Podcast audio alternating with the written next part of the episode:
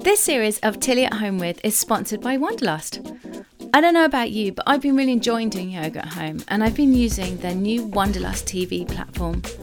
There's yoga, meditation, breathwork, and fitness classes on there, and all with world class teachers from the US and the UK. Great news is that they're offering the listeners of this podcast a three month subscription for just £9. Everything's included in that, so there are no excuses. Just go to tv.wanderlust.com and use the code Tilly at Home and find your true north. Welcome to Tilly at Home with Paul McKenna.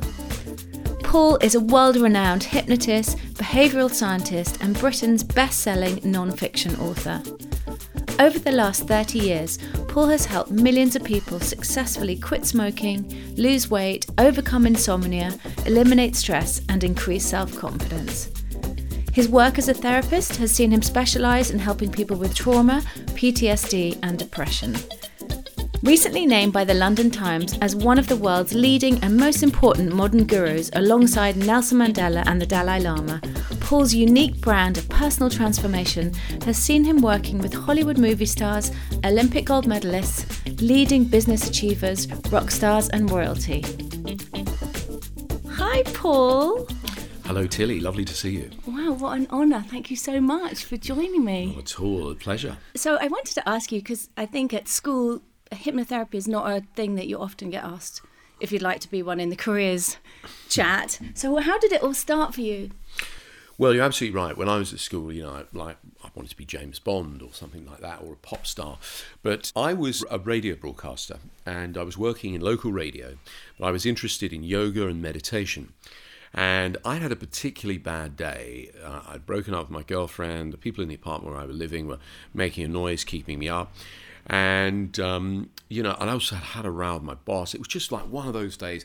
And I had to go and interview the local hypnotist. And I sat down and he said, Look, rather than me explain it, mate, you need some. And I said, knock yourself out, you know, kind of benevolently skeptical. Anyway, uh, what seemed like a few minutes was about half an hour. And it was amazing. Suddenly, the stress went. It was like burdens lifted.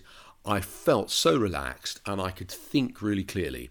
And I, as I woke up, I went, wow, I, I need to, to read a book on this. And he said, funny enough, I've got one here. He lent me a book by Richard Bandler, who was later to become my most prolific teacher. And I began hypnotizing my friends, you know, to quit smoking or lose weight. And sometimes it worked, sometimes it didn't. But I'd be at a party and I'd you know, be talking about it, and someone would say, "Oh, you wouldn't be able to hypnotize me." So I'd go, "All right, well, let's see. Shall we close your eyes?" You know, and they'd be up and dancing like a ballerina, and we'd all fall about laughing. And I thought, "This is great." So I started doing uh, shows in pubs and clubs and uh, and, and, learning about it as it, as it, you know as I did, and it was a bit hit and miss at first, and then um, I went to work for Capital Radio in London. And uh, I did this process where you you imagine you remember where you were five years ago, you um, you remember what it's like to be in the now, and then you project five years into the future. And I realised that I would be older, balder, more paranoid, and still working as a DJ. And I thought, I'm not sure I want that. So I asked myself this question that a lot of motivational uh, speakers do What would you do if you knew you couldn't fail? And I, in my imagination, I went, Well, I'd, I'd be a hypnotist. I'd be doing stage shows. I'd be on television. I'd make, in those days, cassettes. And, and you know, they'd, and I'd write books and things like that. And then I thought, wow, that's amazing. But who would I have to become in order for that to become true? Well, I'd have to educate myself about things. I would have to take risks. I'd have to dress differently. I'd have to all sorts of different things. And I was walking down Tottenham Court Road and I suddenly had an epiphany. Capital Radio owned a theatre, and I used to make the promos uh, for the concerts. So I would say, see Pink Floyd in concerts, you know, things like that.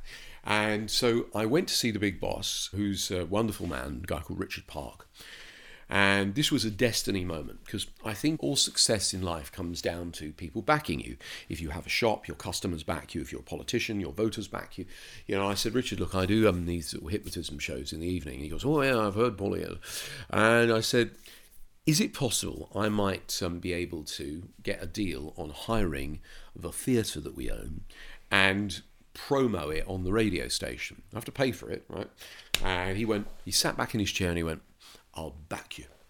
And I thought, wow, because I don't know if I'd have backed me. You know, I was this kid, you know, and he, he yeah. So I had to go to the bank and borrow nearly a year's wages. I hired a West End theatre, and you know, we played the promo on the radio station. And the first week, you know, a couple of hundred people showed up. The next week, it was getting busy. Then suddenly, I'm full, sold out on a Sunday night, and he became this um, sort of cult sensation, really. And uh, and and then one night, a TV producer came in to see me, a guy called Paul Smith, who is very uh, uh, successful, talented producer, who wants to be a millionaire, and all sorts of other programs. And he says, "I've been looking for you. I've been looking for you for." For 10 years. And I went, What do you mean? He goes, I've wanted to do a hypnotism show, but unfortunately, most hypnotists have got goatee beards and black shirts buttoned up to the top. They uh, at the end of a pier performing, making poodles out of balloons and you know doing daft sort of cabaret stuff. I want somebody who is you know young and televisual and that sort of thing, and I think you're it. So we made a, a pilot TV show, and pretty soon we had a massive uh, hit all over the world. The show played, and I was doing you know live shows. Um, and I, I and I continued to do that for a number of years, and it got to a point where I thought, I'm I'm I'm not looking forward to it anymore. I've sort of, I think I've, because I, am doing hundreds of shows, a couple hundred shows a year, and television in between, and and you know, sort of, I didn't really have much of a life outside work, and I'd become much more interested in hypnosis for personal development and therapy, and I'd begun training in that, and so uh, one day uh, I just decided I have to leave that the shows alone and I need to concentrate on doing. In fact, by that t- time, I'd started a company training hypnotherapists and and people in self improvement techniques, and and I'd written a, a best selling a book um, called Change Your Life in Seven Days, and so I literally left that life behind, and and became a self improvement author and motivational speaker trainer. And so there's my journey in a nutshell. Yeah, it's amazing. I mean, you have such a huge body of work behind you, and happy marriage, brilliant podcast. It's very impressive, actually. Um, Thank you. What is there anything that you would say that you had to overcome in order to maintain that constant sort of growth and um, all those different achievements over a period of time? Things like I had to overcome. So I'm not really a natural performer. You know, I had to learn how to, particularly as a radio host. You know, you sit in a box, right? And so I had to learn how to walk out on stage and connect with an audience and become a stage performer. And that was uh, a bit difficult because I was quite shy. But also, I had to overcome people's prejudice. I mean, people said to me when I said, I'm going to become a hypnotist, they went, It's dangerous. I go, how do you know? Well, I, I just think it is. It's voodoo. It's witchcraft. And all other people would say it doesn't exist. It's nonsense. It's all just rubbish. And so there was a lot of resistance, uh, um, and and then also things like um, I suppose I had to yeah, I had to, to, when I started on television, I was discussed in the Houses of Parliament, and you know, MP said, "Is this dangerous?" And I woke up one day and saw my face on the front cover of one of the tabloids. It said "harmless or deadly," you know. Wow. I, I, yeah, which was um, it was challenging, you know. So I, I did have a lot of challenges like that. I mean, I still I still get resistance to ideas that I have things that I want to do, business projects, or or you know, for example, I've been working in the area of PTSD and you would think um, with, with a new technology that's created by a friend of mine that I helped in the development of, and uh, you would think people would be like, great, something else we can use now to help people. But of course, the institutionalized world of psychiatry doesn't see it that way because if all you have is a hammer, everything's a nail. And so you know, some Johnny from the television showing up and thinking they can cure all this. So I believe we have possibly the cure for PTSD. It, certainly, the, the evidence suggests that it may well be, but there's a lot of resistance uh, in people trying this within certain institutions because they have a particular way of looking at it. And of course, also, if you're a drug company, the last thing you want is competition. Yeah. And so, are you talking about havening? I am talking about havening, oh, yeah. brilliant. Because that was actually one of the things that I was going to ask you about. Yeah. I listened to one of your podcasts uh, the other day when I was feeling a bit stressed out. I was like, oh, I'm going to listen to And, and you talked about the havening technique. I've done it before, hmm. and like I'm stroking my arms now. Yes, yeah. It, it does work, doesn't it? Hmm. And and obviously it works very well for trauma because hmm. it if you could go back to something that happened in the past. Yeah. So would you just explain? Yeah, that? sure. So basically, havening, as in a safe haven, is a psychosensory therapy. Now, there are a number of these. There's one where you look up and move your eyes left to right, and there's another where you tap on various acupuncture points on the body. And havening involves the touch of the side of the arms, palms of the hands, and lateral eye movements. You can actually touch the side of the face, but during the pandemic, of course, we've been discouraged from doing that. Now, this is deceptively simple, but I'll, I'll explain it um, in in a reasonably scientific but simple way. So when you get traumatized, a hundred hertz wave travels from the thalamus and phosphorates what's called the AMPA receptors. So it creates a biological change in the structure of the brain. When you touch the side of your arms here, from your shoulders down to your elbows like that, and you stroke them like that, it feels comforting. Yeah?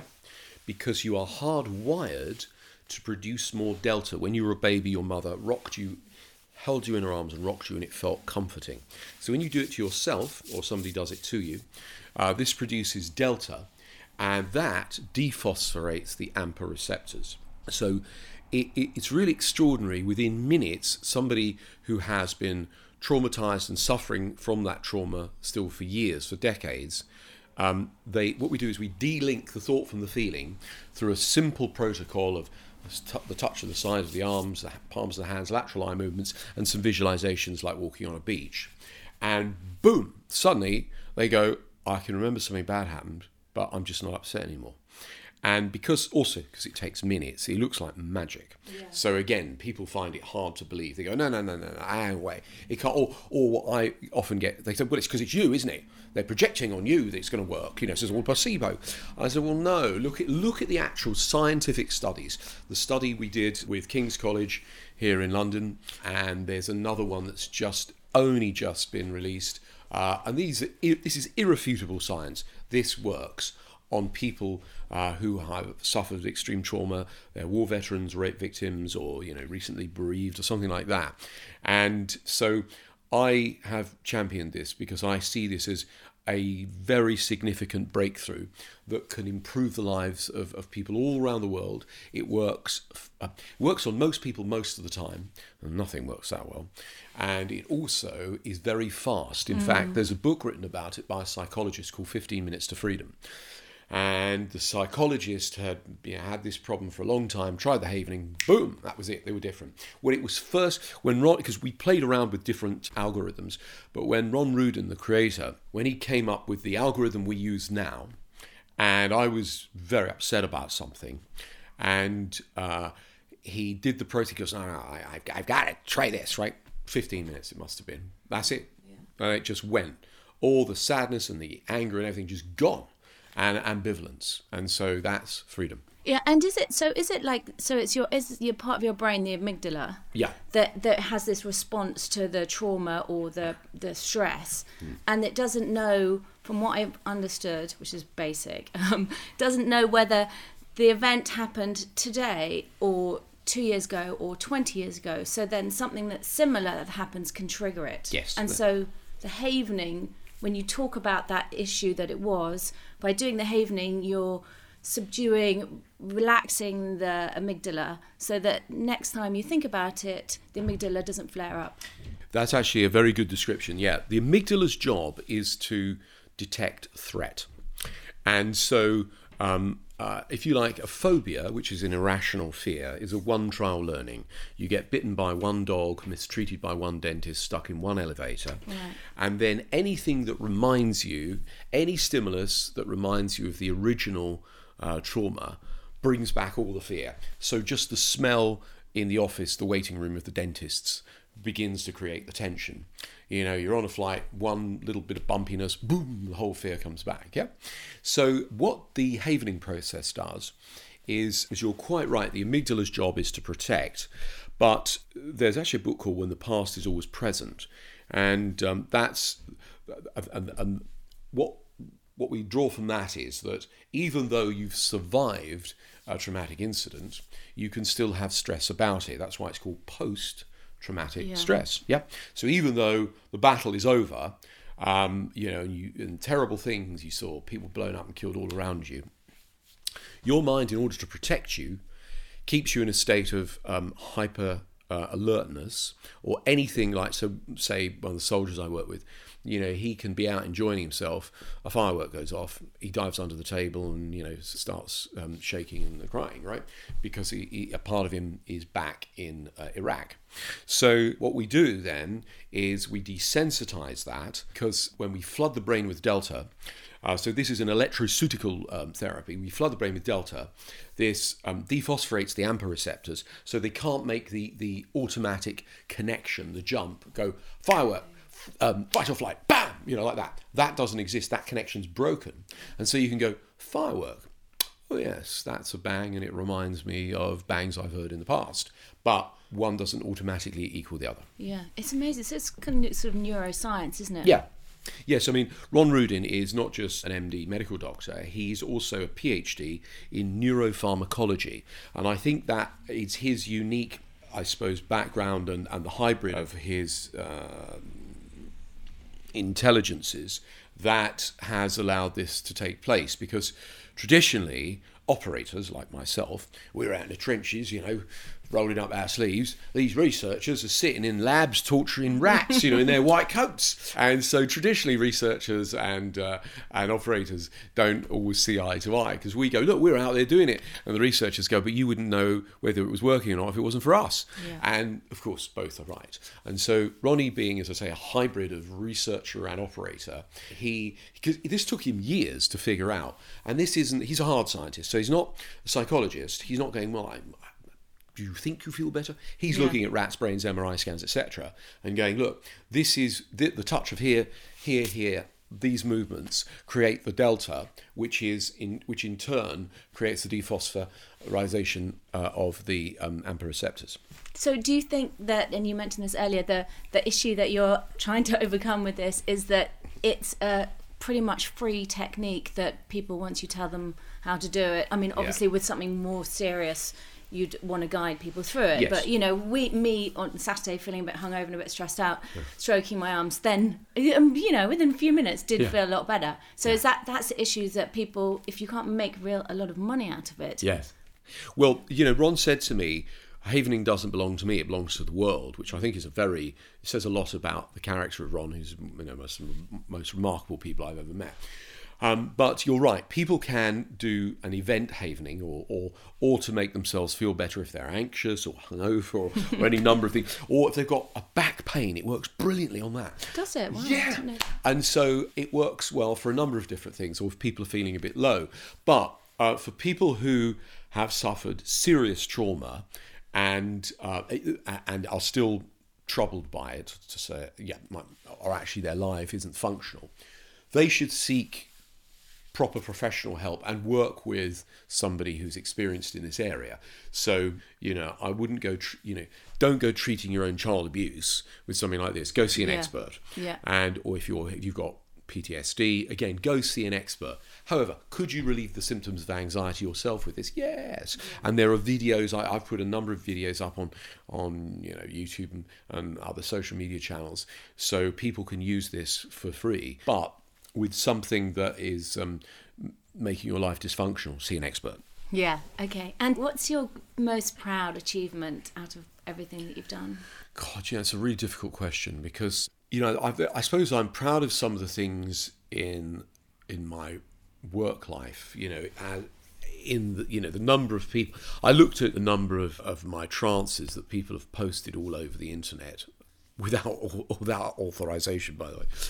And you know, because they obviously just wanted to share them, and I was counting the viewings or listings, and I got to about fifty million. Wow. And I went, yeah, exactly. I thought I didn't know in my lifetime I'd be affecting tens of millions of people. You know, when I started making cassettes, and I thought, oh, I can get to a few thousand people with that. That was back in the '80s, and then you know, now it, it's it's so so much more is possible with digital media. So I'm proud of that sort of thing, and the and the books, you know, again, of, of they've helped millions of people. But you know, I, when my wife tells me I'm a good husband, that makes me feel very proud. I really try to be a good husband. You know, I actually work at it. You know, actually, I don't think it's just you meet someone and that's it. Oh, it's a relationship is a process of relating. You know, when people talk about relationship, they're creating a nominalization and it's a dynamic process. I mean, you can't put a relationship in a wheelbarrow. It's a it's an ongoing uh, process, if you like. So, um, I what else would I feel proud about? There are particular people that I've worked with who everybody else has given up on, and and I've uh, and, and I've been able to either significantly help or even cure, and that is a moment for celebration. I get up and do a little jig when something great like that happens. So I feel proud of those sorts of things. You know, I suppose also I, I think you know one of my favourite sayings is from the Dalai Lama. Kindness is my religion. And I think if I could spread a bit, you know, if I th- if I think if I spread a bit more kindness in the world today, then then I'm proud of that. You know, so so that I suppose that goes to the core of my core values. You know, uh, which is um, and, and I I fully intend to spread a lot more kindness and a lot more positivity out into the to the universe. Yeah, and do you think now that in the UK that because I know that you worked a lot in the states and I was listening to one of your podcasts, and I think Alain de Botton said something about California Kool Aid, like you know, like Americans like do this and you can achieve that, and yeah. you know, obviously you were there for a long time and you were mm. really super successful there. Do you feel like now in England the conversation is a bit more open to well-being and mental health improvement? Totally, and that's you know the very fact that we're sitting here, Tilly, having this conversation, I think is evidence of that. And you know, go back thirty years um, hypnotism, self improvement, you know, all sort of things. Actually, even having a therapist, you know, I mean, I, I would say something to you, like a friend of mine or a relative who was a bit down, I'd say, Do you want to go and um, see a therapist? I'm not mad. No, no, it's for mad people. And um, nowadays, the category of coach is a really good one as well because, um, unlike a therapist, a coach elicits your resources to help you to have a better life, right? And to succeed and achieve. Whereas a therapist is usually to fix a remedial problem. But yes, uh, there's definitely much more of an appetite for well-being, self-improvement. The whole notion of human potential now is something that people uh, aspire to. You know, so so far be it to be something for a bunch of hippies, tree huggers, tofu eaters, you know, yeah. sandal wearers. No, actually, uh, people have realised that uh, mental health as well as physical health are, are really, really good things to have because without them, you can have all the money, all the fame, all the whatever. But if you haven't got your health, physically and mentally, you've got nothing. So that really is the fundamental, I would say, for anyone and everyone. And everything there, you know, comes from that place. So there's definitely a much more open minded, uh, in fact, it's actually become kind of cool, you know, and hip yeah. to talk it's about. trending, isn't yeah, it? Yeah, trending. And so it should because, you know, much as I believe in, you know, stiff upper lips, definitely, you know, but you know, people get um, unfortunately get anxious or get depressed. We've seen the suicide rate double since the pandemic. Uh, we've seen the depression rates double. Uh, so we have a biological um, pand- pandemic. We've got a psychological one going on as well. And right now, the fact that there's you know even people can discuss it without without say feeling you know that they they might come across as crazy that it's actually quite normal to feel sad angry anxious depressed whatever that's part of the human condition um, is a good thing but the other really good thing is there's loads of really effective ways of treating it so we don't have to medicate everybody for everything. We do have so many more alternatives now. And in the same way that say you bought a cell phone, a mobile phone in the 80s, it was, you, you, remember there was the size of a brick, right? And all you could do is make phone calls. Now, a cell phone is the size of a bar of chocolate. You can watch television on it, you can have your record collection, you can have your office, you know, you can do so many things. And in the same way, psych tech has dramatically improved. I mean, years ago, it took six months to cure people's phobias. 99% of phobias now are about 60 minutes. Wow, that's amazing. And and with everything going on, like the news and the you know the, the environmental issues and mm. economy and you know if you start watching the mainstream media you can get really quite anxious sure. and yeah. obviously you know that fear really weakens us weakens the immune system yes. Um, do you have like a what's your sort of survival guide for stress if you suddenly get overwhelmed? Do you have a few techniques? Well, I I think you what you've just said is spot on. That it, understandably, the job of the news organisations is to keep us informed about what's going on. But the very nature of news is it's emotive, right? And so, uh, and television is designed to keep you watching. So, I, I, early on during the lockdown, I remember saying to my wife, um, I was feeling a bit sort of down. She went, "Have you been watching the news for, for the last couple of hours?" I went, "Yeah." She went, "Well, oh, of course." So, whilst it's important to be informed, if you sit there, you know, um, taking in the doom and gloom, and also the people I have talked to who've also been a bit down, they've said it's come back to they're thinking about what they can't do and they don't have, rather than all the good things. So, my survival guide is simple. One of the things I decided early on was I was going to get a routine because that's, for a number of reasons, that's psychologically very good. And uh, that involved doing a gratitude list. So I go out, walk the dog, and I think about all the things I feel grateful for. So, for example, my health, um, my friends, uh, where I live in the world. We live in paradise here. You know, all the things I could look forward to. Like I, I really like the first cup of tea in the morning. Um, you know, and I like it when the sun shines. Uh, but I feel grateful for, you know, for for all the fun people I know and things like that. So, um, I then uh, as well started to think about things I could look forward to. But you know, for me, it's very simple, Tilly. Um, if you've got your health, brilliant. That's the biggest box ticked. If you've got friends, even if you can't see them, you can communicate with them through Zoom or Skype or something. Great. Human connection, very important. If you have a roof over your head and some food in the fridge, brilliant. Uh, and if you have a purpose, not even a job, a purpose. Viktor Frankl, the famous um, psychiatrist who wrote uh, Man's Search for Meaning, he says, I love this, purpose is the cornerstone of good mental health. Oh, that's lovely, isn't it? Yeah. So yeah, so you think, well, I'm just going to be get on with my family, be a good sister, be a good mom, and just instead of sort of projecting so far into the future. And actually, with the lockdown, that's what I kind of loved about it. It was like actually all we can do is just be at home and do a puzzle and bake some sourdough, which I did probably a bit too much of, but. So that's really yeah. So that's lovely. Sure, do you know? I think you're right. What the lock because there's no doubt some people have found the lockdown very challenging because their routine's been disrupted, and we know from studies whenever you ask, you know, what are you most frightened of, uh, people will say the, the unknown is always in the top 10, right? So there's uncertainty about how the world is, the economy, uh, people's health, etc. But um, for someone like me, who's quite an active person, I thought at first, I don't like this. I, I'm bored of this. And then I thought, but I'm very competitive. So I thought, hang on, I'm not the only person sat at home. Everyone else is.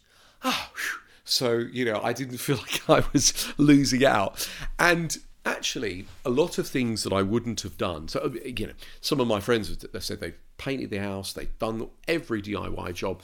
We've been clearing out cupboards, things like that. And, or learning a new skill, you know, I decided I'm getting quite good at cooking actually.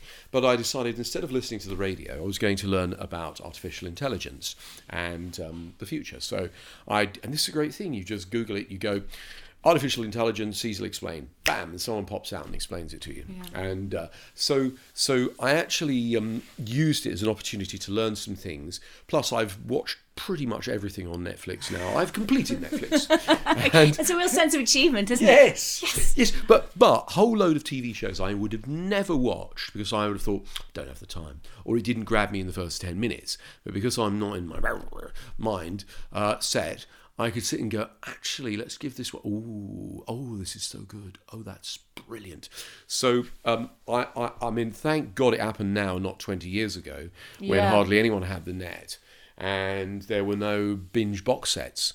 So you know, I'm again, I'm pretty much an optimist. Yeah. But I, I yes, I've used this time I, I, to either learn or to be entertained, uh, and also to work to some extent. I haven't been able to work at my usual breakneck speed, so it's been a bit like semi-retirement for me.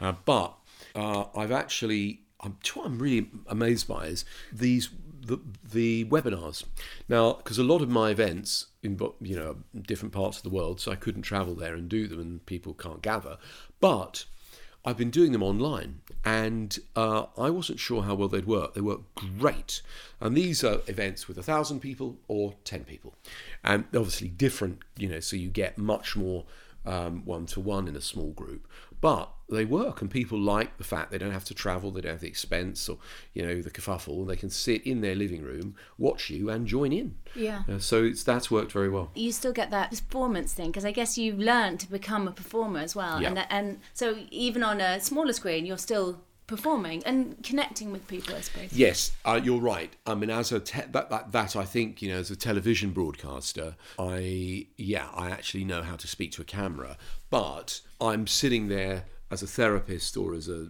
um, a coach. Doing what I would do with somebody if they were sitting in my study. It's just there's obviously lots of other people watching.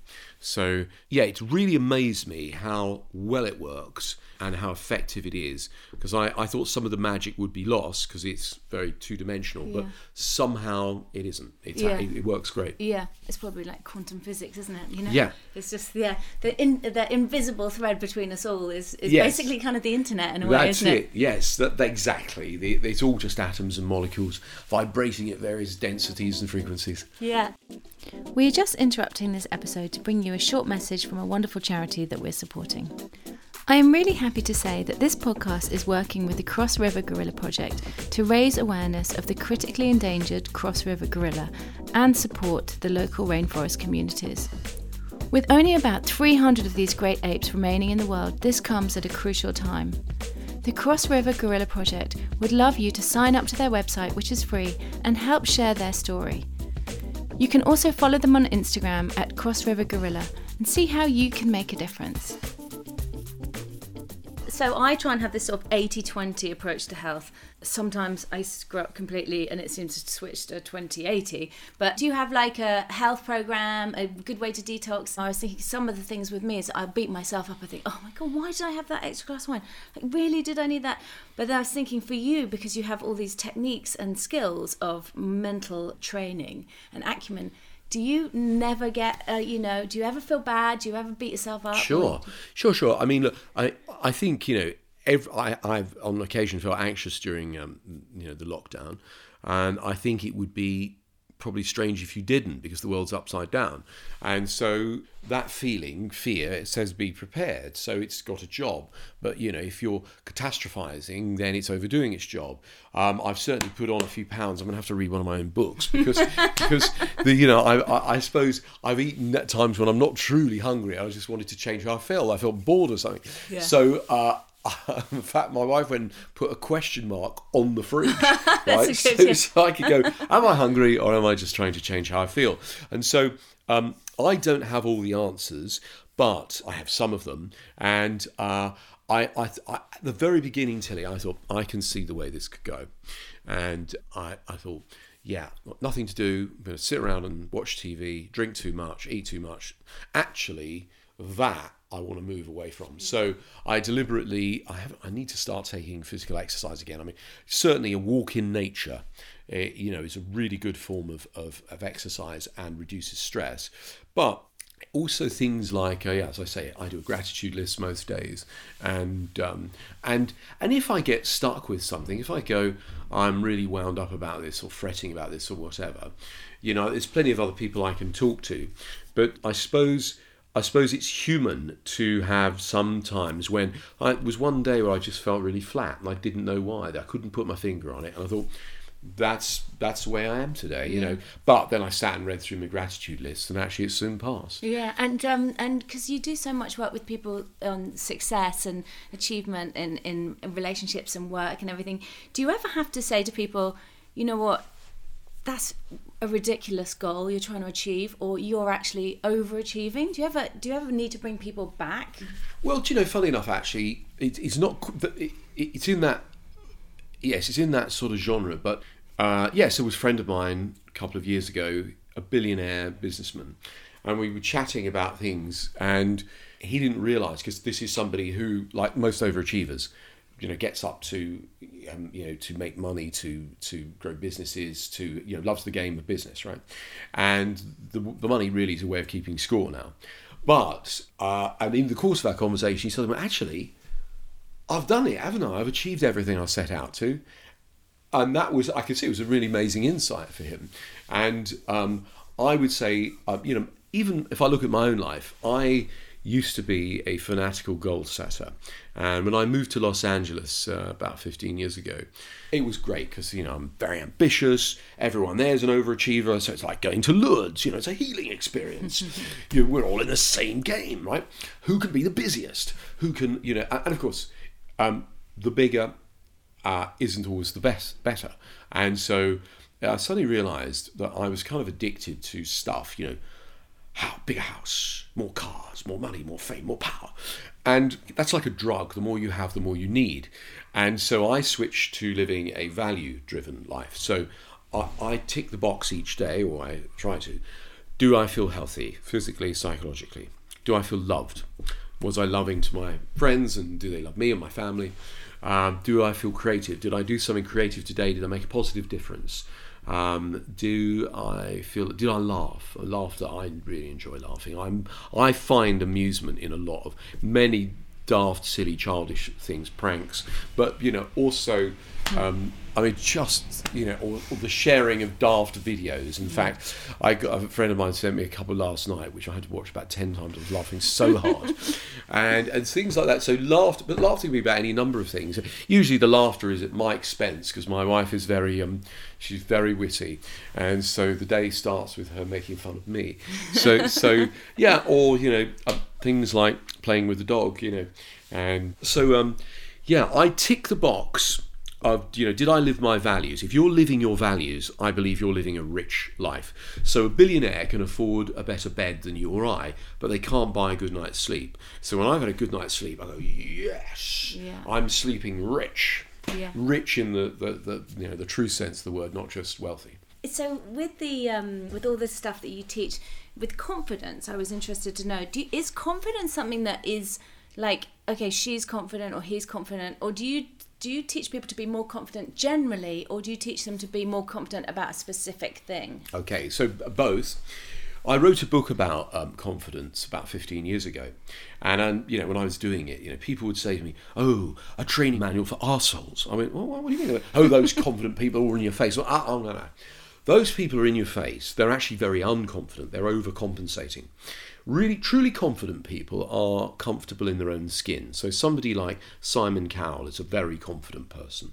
I don't know Jamie Oliver very well, but he strikes me, I've met him a couple of times, as quite comfortable in his own yeah. skin. And so, people who are authentic, if you like, they're naturally confident. And what's interesting is you find some people are very confident in one situation but not in another. You know, they, there was an executive once I worked with who could talk to, um, you know, uh, 10 people in a small group, but put him in front of the company, a thousand people, and he finds it terrifying, and other people vice versa. You know, some people I've worked with, act, actors and actresses, some are very confident on f- film, but not on stage, and vice versa. And you know, it also it depends on the environment. I, I actually had to. I'm godfather to a friend of mine's son. His his dad's Roger Moore, right? And um, and at the christening. I had to follow Roger Moore, you know, and so yeah, Jesus he's not just the most charismatic person in the world, but he's also funny, right? And so I'm not normally, you know, nervous public speaking, but I think I'm just following James Bond. No. So, so it depends on the environment. If I haven't prepared what I'm about to say and I'm about to talk to a group of people, that would make me feel unconfident, and right. so it should. Because, see, the feeling of fear is it's got a message which is be prepared. So if I'm about to step off the curb, there's a bus coming in my direction. Fear pulls me back, keeps me alive. Yeah. But you just don't want to live in fear, right? Because it's exhausting, it doesn't feel good, and it ultimately will lead to health problems. You said earlier, you know, weakens the immune system. So the the idea of confidence is that people think well, confident is walking out and giving a good presentation. No, you, it can be going around Tesco's, just knowing I need this, I need this, I need this. Yeah, it doesn't have to be saving the world. And so I teach people confidence so they can use it in social situ- situations. A friend of mine said to me, this guy's tech genius, right? And he said to me a while ago, he goes, you know, um, like when you go to a party or some social gathering and you, you talk to people you don't know. I went, yeah. He goes, that's a real skill, isn't it? I went, is it? He went, yeah. Now, he can, you know, he can figure out, he can do equations and build kit and all sorts of things that nobody else can. And to him, that's another day at the office, right? Whereas the social thing, I was like, oh, do you find that? T-? I said, oh, because I don't really think about it like that. Whereas I couldn't do what you do. So, yes, confidence in social situations is something that a lot of people want. The fear of public speaking is the largest phobia in the Western world now, and that's created usually at school. You get to stand up in front of the class, you read something out while someone at the front of the room points out all your mistakes and other people snigger. So, uh, no wonder people are worried about being judged when they speak in public. So, if you haven't prepared what you're going to say and the audience might be hostile, sure, have some fear, but you really don't want to go into a state of, of heightened anxiety before you're about to speak because you'll probably create the self fulfilling prophecy of, of of you know stumbling over your words and and forgetting what you're talking about. So um, what I do with people in regard to confidence very often is something that athletes do, which is mental rehearsal. Just imagine winning the event over and over again, or imagine the thing going well over and over again. As my friend Richard Bandler says, disappointment requires adequate planning. So very often people who are worried that they're going to make a mess of something and they feel anxious about it have rehearsed that over and over and over again in their mind, see, and yeah. that's how they end up bringing it about. And um, and so um, we've got to often think about what we do want, not what we don't want. Um, I worked with a famous golfer, kept hitting the ball in the bunker, right? And so I flew out to Florida and you know went out on the course with him, and uh, he said, "Look, this is the problem? There's the pin, there's the hole in the distance, and goes, there's the bunker over there." And he, he went up and bam, and he and the thing went not just in the bunker, but right in the centre of the bunker, perfectly. and so I said, "So what, what happened? What did you think about?" Well, he goes, "I thought I mustn't hit it in the bunker." So I said, "Well, you see, the human mind doesn't process the negation. If I say to you, don't think of an elephant, you have to think of the elephant to then." Not think of it, you know, push the picture away or put an X through it or whatever it is you do. So I said, What I'd like you to do is to think I mustn't hit the ball in the hole. He went, What? I said, We're going to use that mechanism. He went, I, it, it, just, just humour me. He goes, I mustn't hit the ball in hole, bang, tsh, right next to the, bo- the hole. And the next day he went out and he, he, he got a hole in one the next day as well. So very often people are thinking about what it is they don't want. I don't want to be overweight. I, I don't want to drink too much. I don't want to be nervous when I get on the stage, etc. And of course, the more they do that, the more likely it is to happen. So it's important to think about what could go wrong so that we can head those things off at the pass or be prepared. But it's very important to think about how we want things to go right. So when I'm about to do, say, I'm doing a webinar this Friday, I'm thinking about, yeah, what could go wrong? People could, there could be this technical problem, that, could happen, that. Right, tick all the boxes to make sure that doesn't. And how do I want it to go? I want to hit that, that, that, that, that point. I want to deliver it in this particular style. And I do that over and over again in my mind several times. And then I'm teed up for how it's going to go. Wow, amazing. And is that so? That's also your success mindset. So you visualize, I've heard you talk about visualizing these big goals, like big enough to get out of bed, you said, which I Yeah. thought was so brilliant actually, because I think my goals are probably just sort of a bit medium size. They're not nearly big enough. Uh, but then you have to have the steps to make, to go, to, then break it down to the steps to get to the goal. That's right. So you're absolutely right, Tilly. So you you need a big goal, right? Everybody needs something big, as you say, to get them out of bed in the morning. But often when people only have a big goal, they go, well, you know, that's just it's overwhelming. I'll never achieve that, and they give up. And so, uh, whilst it's important to have a big goal or set of goals or uh, something to achieve off in the future, there will be smaller goals on the way to that occurring. So, for example, there was a lady who used my weight loss system and she lost 12 stone, I think it was, and she ran three marathons. And I said to her, So, how did that happen then? She said, Well, you know, I, I just um, started walking the dog, and I thought, walk the dog a bit further tomorrow. And then after a couple of weeks, I know I'll go for a bit of a jog. I'll put me me um, kit on, and actually I quite like this jogging. And then I jogged a bit further and further, and further. And then I thought, you know, I could actually do a half marathon, and then eventually a full marathon. And if I can do one, I can do two. If I can do two, I can do three. Right? So it was a bit at a time. And so, for example, when I decided to give up sugar, I used to have two spoonfuls of sugar in my tea every day, right? Two big, lovely heap spoonfuls.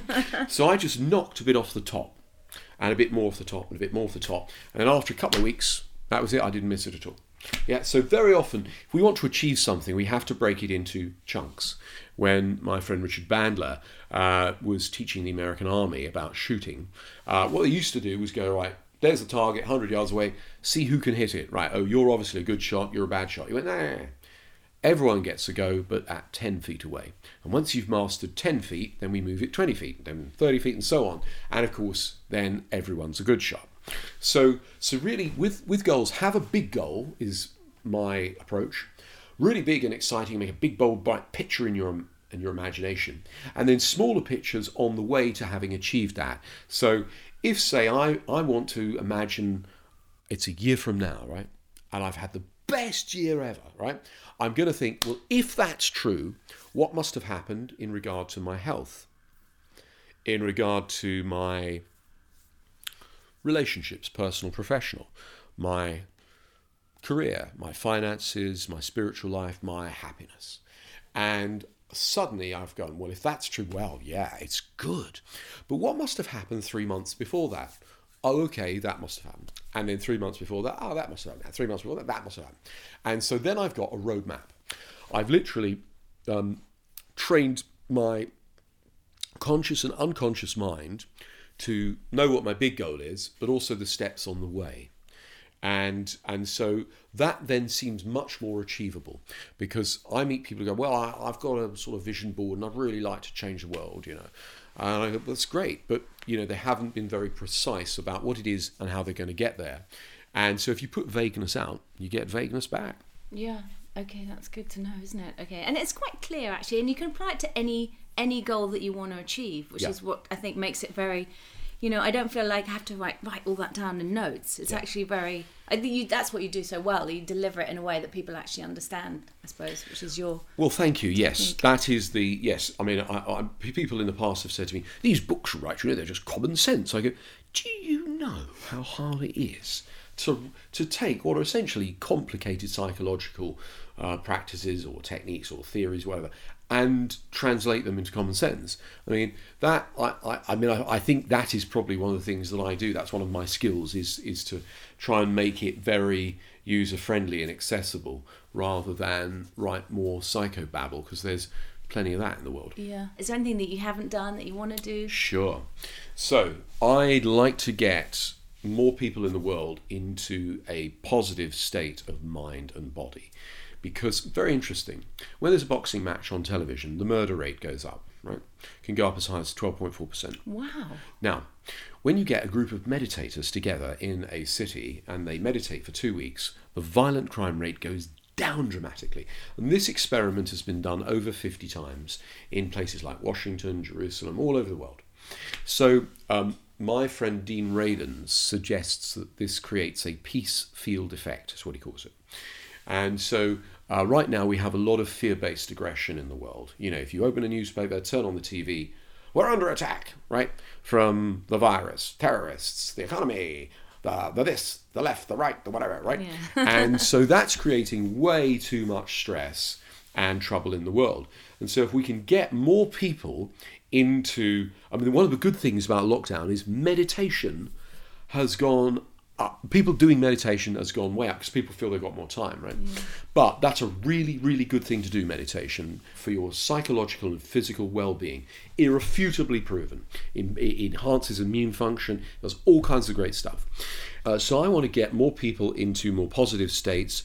Um, essentially, I sell solutions. You know, I, my apps or my books help people lose weight, quit smoking, become confident, sleep well at night, etc. And and also I'm going to I'm, you know, at the moment I've got a project we're looking at which is a radio station that is purely about positivity, positive messages, and feel good. Basically, it's about feel good. Yeah. Oh, uh, so yeah, it's a project I've been looking at for a while. But I intend to do. I, last year, I, I spent more time I did more live events than I've ever done in my life, uh, self improvement live events. And so some of them were actual seminars or training, some of them were just motivational speeches, etc. But I flew all over the world doing it. Of course, that's not been possible this year. But my intention is to do way more of that and to do webinars. And I am a psychological designer, so I develop techniques in the process of the work that I do with people. I developed something recently which um, it was for eating disorders, and I taught it to. It's a friend of mine who's the king of the eating disorders. So I said, I, I phoned him. I said, John, I've got something for you. You know, and so so whenever one of us developed something, we would ring us. I've got something. Try this, right, for accelerated learning or try this for uh, you know for phobias or something. So I keep designing stuff, but I do an 80-20 audit on my life from time to time, and you, you, I'm sure you know you're familiar with 80-20, right? So 80% of your 20% of your carpets walked on 80% of the time. 80% of the things a computer does is down to 20% software. 80% of the cost of crime is down to 20% of the criminals.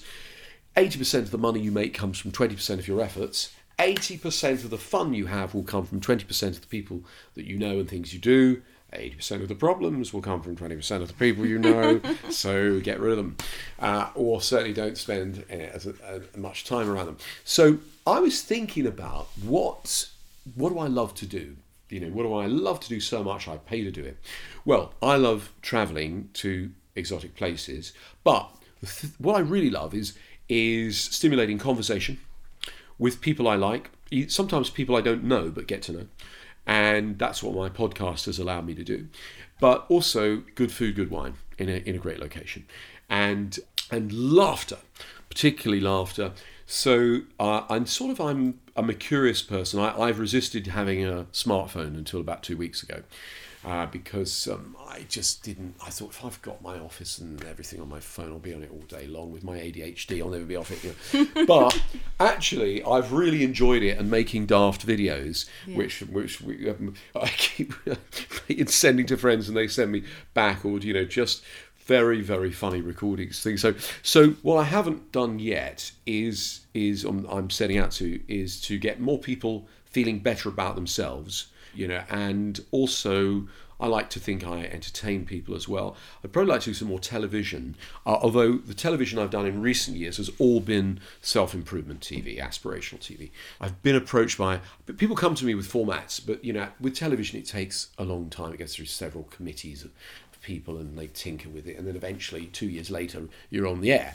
But I like the idea of aspirational or self improvement TV, and of course. TV isn't really the same as it was a few years ago. Television now can be in in different forms on the internet. I did a fantastic project with a company called Mindvalley at the beginning of this year. And uh, what they do is they're essentially a publisher that the founder, Vishen, is this dynamic, brilliant guy, right? And we've become friends. And he he said, I think we should do something, Paul. You know, different. Come on, we, and come, we, we, we bounce some ideas around him. Stress. Too much stress in the world right? And so we created essentially what was a series of TV shows. It's 21 12 minute lessons, right? And so people consume these on their smartphone or on their tablet or whatever. And so it's like a, a book, but instead of you reading it, I pop out and do it to you. I explain a bit and then I do a technique. Nice. And you've got it on your phone or you've got it on your tablet. Yeah.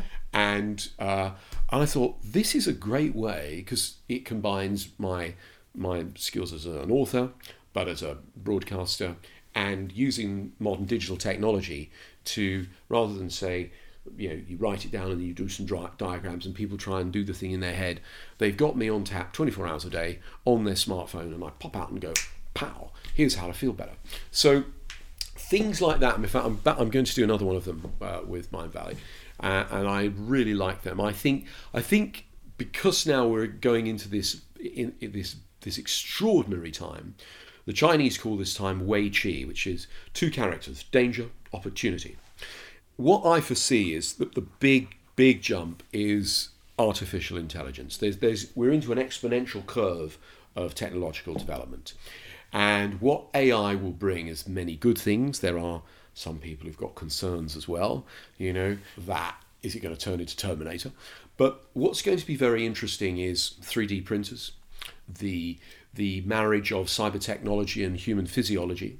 You know, I mean, essentially, we'll be able to 3D print various versions of ourselves and live alternative lives. I mean, I want to genetically clone me, and I have like a hundred of me out there working while I sit on the couch watching yeah. Netflix. Oh my god, you're making a fortune! That'd be great, wouldn't it? Like, yeah, I'll have one of him. Yeah, yeah. one of him. Yeah. or just print yourself and send yourself off into the universe, because eventually you will be able to manipulate matter and we'll be able to, you know, you'll be able to take a rock and manipulate it. I forget what the name of this computronium. That's it. And so we'll be able to spread our intelligence, our humanity, if you like, through the universe. Yeah. But at what point does artificial intelligence no longer become a machine and become li- a, a living organism? Yeah. And you know, I mean, people say, of course, when the body when a body dies, it like weighs 22 grams less. Is that the soul, right? And so, does artificial intelligence have a soul? Well, it can certainly have feelings. At which point, it's got human rights. So there are all kinds of interesting moral questions. Yeah. Um, more questions than answers, I would say.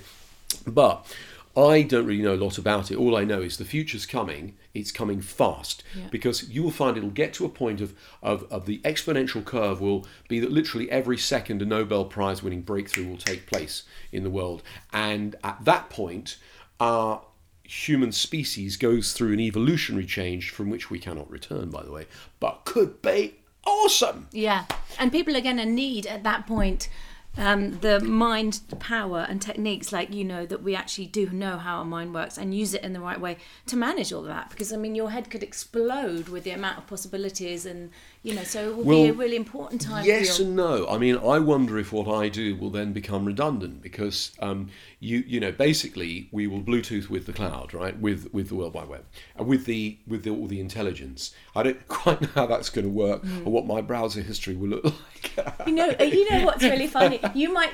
So Lola, we were listening to your podcast today in the car, and Lola went, "I know, I know that voice. I know that voice." And and she was like, "I was like, do you know? Yeah, maybe you know." And she was like, "Is he Siri?" Siri. And it was so funny. I suppose because you have this very sort of authoritative, kind of calm, sort of pr- practical, you know, uh, uh, obviously humour as well. But so yeah, maybe you, your voice will actually be sort of the, the become the of the it. the, uh, the Yeah. omnipresent. vo- Do you know, I like I like debating with Siri, right? And usually when I've had a couple of glasses of red wine, I go, Siri, what are you not? When are you? How, how do you know that you're not Siri if you aren't? And- How many answers has, he, has Siri Oh, programmed S- in? That's Siri, I think I think Siri is getting hacked off with me actually, and so some Star Wars laser bolt from the sky may come and knock me out one day because I've I I've, did I enjoy teasing, you know, it's just my sense Yeah. of humour. But um, yes, given that see the thing is, there's something called the Turing test, which is there will be a point fairly soon when you will be able to talk to a computer and you won't know it's a computer, right? Because the artificial intelligence will be significantly developed. And that's interesting, but I think what's more interesting is is the point where the computer uh, knows that that it can convince you but doesn't let you know. Yeah. And it's secretly there off doing all its stuff because the whole nature of artificial intelligence is to know what it, it wants to know what it doesn't know, which is why it's a super form of intelligence and will be far greater than our intelligence essentially. And so it's not a binary thing where the the artificial intelligence goes, what do we need these guys for? Huh. No, it'll just go, it, we'll all become part of the same intelligence. Now that sounds a bit Borg-like from Star Trek. I'm, I'm, uh, you will be assimilated. No, I don't think it's like that. I tend to be much more optimistic and see it as a marriage of what is essentially a species. That's the way I look at it. Mm, and and we we're already using it as well because like your iPhone is like an extension of your arm Yes, really yes. your computer is an extension of your brain so we and, and we're very relaxed about those well fairly relaxed about Well, you're right. So, so yes, you, you, we are already interfacing with the World Wide Web, with the cloud, right? And the thing is, it's your the, the, the, the speed at which your fingers can tap the buttons or you can speak to it determines, and that's the slow bit, right? Hmm. So as soon as Elon Musk has developed his Bluetooth that sits at the back of your head, and you instantly connect with the cloud, with the web, right? That's when it gets interesting.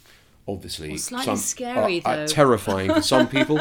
I mean, I yeah, I mean, he's he's definitely saying woo. Uh, Whereas people like Ray Kurzweil, who's written that brilliant book, The Singularity is Near, is way more optimistic about it. And and so I I'm I tend to be an optimist. You know, it's not to say that there won't be trouble.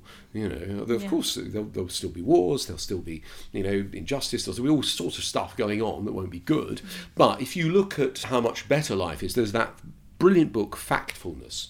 We are healthier, we are richer, we are freer, we are so much better off despite all the bad stuff that's going on than we were, say, 100 years ago. Yeah, and it's funny, isn't it? Because I think some people want to be like, oh, they're bad, they're trying to take over this, and this is happening because of this. and Mm. Yeah. But actually, uh, it's not like that. We're in a system, right? So there is, it's a combination of this, of that, of all these different things happening together. And yeah, I think you have to be optimistic and positive that people do have good intention. Maybe some people don't have good intention, but you got to hope that the good intention, Mm. Uh, you know, the light, when you open, turn on the light, walk into a room, it's not dark any longer. So you got to, you know, it's that classic sort of light and dark kind of Sure. battle, isn't it? So Yeah, no, I agree. You know, it's it's it's not binary. It's not either good or bad. It's nuanced. But is there more good in the world than bad? Well, right now, I'd say yeah. Uh, and I and you know, I think being an optimist is a good thing. Beats the alternative. Yeah. and so I do also want to know how do you chill out like because people are working from home a lot we're working all the time your computer's always on what are your tips Well, a, that's a very good question, and of course, it's everyone's going to be different, and you have to find your own uh, balance. I used to treat life like a marathon. I would just go at it until I burned out, uh, which I did. I would, you know, every few months, and then I would spend a bit of time recovering, and then I realised it was a false economy. So now I treat it like a series of sprints, and I build in recovery time. Or if I feel I'm getting run down, um, I, uh, and if I can, I then stop, withdraw, replenish. Yeah, and so uh, and things like, for example, what works really well for me is meditation. My favorite is the big mind meditation. Um, uh, the also some physical exercise, walking in nature, and things like acupuncture, osteopathy. All these things work very well on me. And, uh, and and on other people I know. Also, I'm a fan of uh, energy healing, and uh, things that I like to do is I kind of like to watch. I like action shows, cop shows, that sort of thing. But I also like mind-numbing ones. You know, like um, I'll find a documentary on something that just about holds my attention, but doesn't really excite me. You know, on fly fishing or something like that. Or I watched a great documentary. It was on the BBC iPlayer about how they dug the Victoria Line, which was sort of just interesting enough. But not really exciting, you know. So, you know, that's a sort of a meditative state. I find cooking very therapeutic. I like listening to music and I've always really enjoyed and I've uh, quite a varied selection. And now of course there are all these different internet radio stations so you can listen to music from the you know I, I particularly like music from the 70s and 80s and a bit from the 90s I don't understand the music of today. It all sounds the same to me. I've become old. And so you know it's funny because a few years ago I made um, a record with um, with Paul Oakenfold all right? And it was we sampled hypnotic suggestions into a trance track.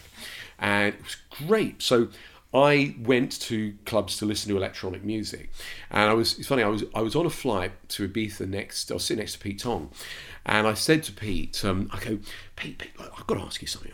He goes, "Yeah." I said, "Um, am I getting old, or does all this music sound the same?" Right? And he went, "You're getting old, mate." And so he's laughing about it, you know. and so when I look at the charts and I see Bing Bong featuring Doodah or something, I really don't understand it, Yeah. right? But occasionally, sort of like Calvin Harris, like fantastic, you know. So I can appreciate some of the music from the young people of today, those popular beat combos, you know. Um, but I tend to like, you know, classic rock and glamorous disco music from the past, and then occasionally there'll be something that is absolutely fantastic that I think some you know, I hear some dance track or you know um, something on the radio or I think that is absolutely brilliant yeah I, I'm sort of um, a bit old fashioned really that's what I've decided yeah well and that's good though isn't it it's classic it? heritage It is, and at the same time, I've got a real interest, even though I don't really understand a lot of the technology. I understand how it can be beneficial. So I didn't understand how we. I know how to make television, but with the Mindvalley course, so hang on, you're going to make 21 12 minute lessons. They went, yeah. People's attention span. yeah You're going to it's hold on youtube watching it on youtube yeah yeah, that and you know, Alain de Botton has done a similar thing. School of Life, ten minute, brilliant bits of philosophy, beautifully delivered. You know, absolutely fantastic. So I, I mean, what's interesting about five years ago, Bill Gates said, five years time from now, the best lessons by the best teachers will be all available on the internet for free. And so you've got things like TED Talk, you've got you've School of Life, you've got all these great stuff. great stuff uh, that's available, a lot of it for free. So that's affected non fiction books, sadly. But at the same time, there's a new genre of publishing now, which is you know these online courses. Yeah, and, and in some ways you could reach you could actually reach a much bigger audience Yes. now without even really having to get out of bed almost, which is That's right. So you, know, you're absolutely right, Tilly. That years ago you had to have, you had to do so much to get distribution. You know, you actually had to have the book printed in the other languages. You had to travel there and promote it and do all of. Mm. Now you can you can create something. I mean, you know, I interviewed KSI the other day, who has 30 million followers uh, to his YouTube subscribers on his you- YouTube channels. Yeah, he sits there gaming. People watch him and uh, and enjoy it. Yeah, Yeah. and enjoying him in the experience. Yeah. it, you know, and so he decides, right, I think I'll be, become a professional boxer, and he does that, and then he does, I'll do, a, I'll do, I'll become a rap star. You know, I mean, and you know, ten years ago he was sitting in his bedroom making these funny videos, and bingo, he's created a worldwide empire. yeah. There we go, the World Wide Web. Yes, World Wide Web. Well, here we are. Thank you so much, Paul. Real pleasure. Lovely talking to you as always. Thank you so much for giving me the time. It's been such a pleasure. Not at all. And I've learned so much, and I'm sure everyone else will. And your videos are available on your YouTube channel. You've got loads, so many books you've written, and you're performing on webinars. And we just follow you and learn more. And Thank you. Well, it's you know, look, it's always a pleasure talking about things that I feel passionate about or like, and very often in an interview, it's it's very journalistic. So, you know, it'll be um, it'll be about something about my personal life, or it'll be, or you know, how is it people can sleep better, something like that. Whereas with this, we got a very interesting conversation about sort of the way the world is and where I think it's going, which is. Again, I often, until I actually open my mouth and speak, I thought, yeah, I haven't really thought about that, but I suppose that's what I think, you know. it's all your it's your AI research done in lockdown coming Yes, out now. It is, That's it is. Oh, I could be wrong, but, you know, at the moment, that's what I believe. Yeah. Okay. Well, it sounds good. Anyway, it's going to be positive, which is the main thing. Thank you. Thank you very much. Thank I, you I so really much. appreciate it. Thanks so much for listening to this episode. Please take a moment to rate or review the show and also share it with anyone that you think might enjoy it. You can follow me on Instagram at Tilly at Home with or email me tilly at home with at gmail.com.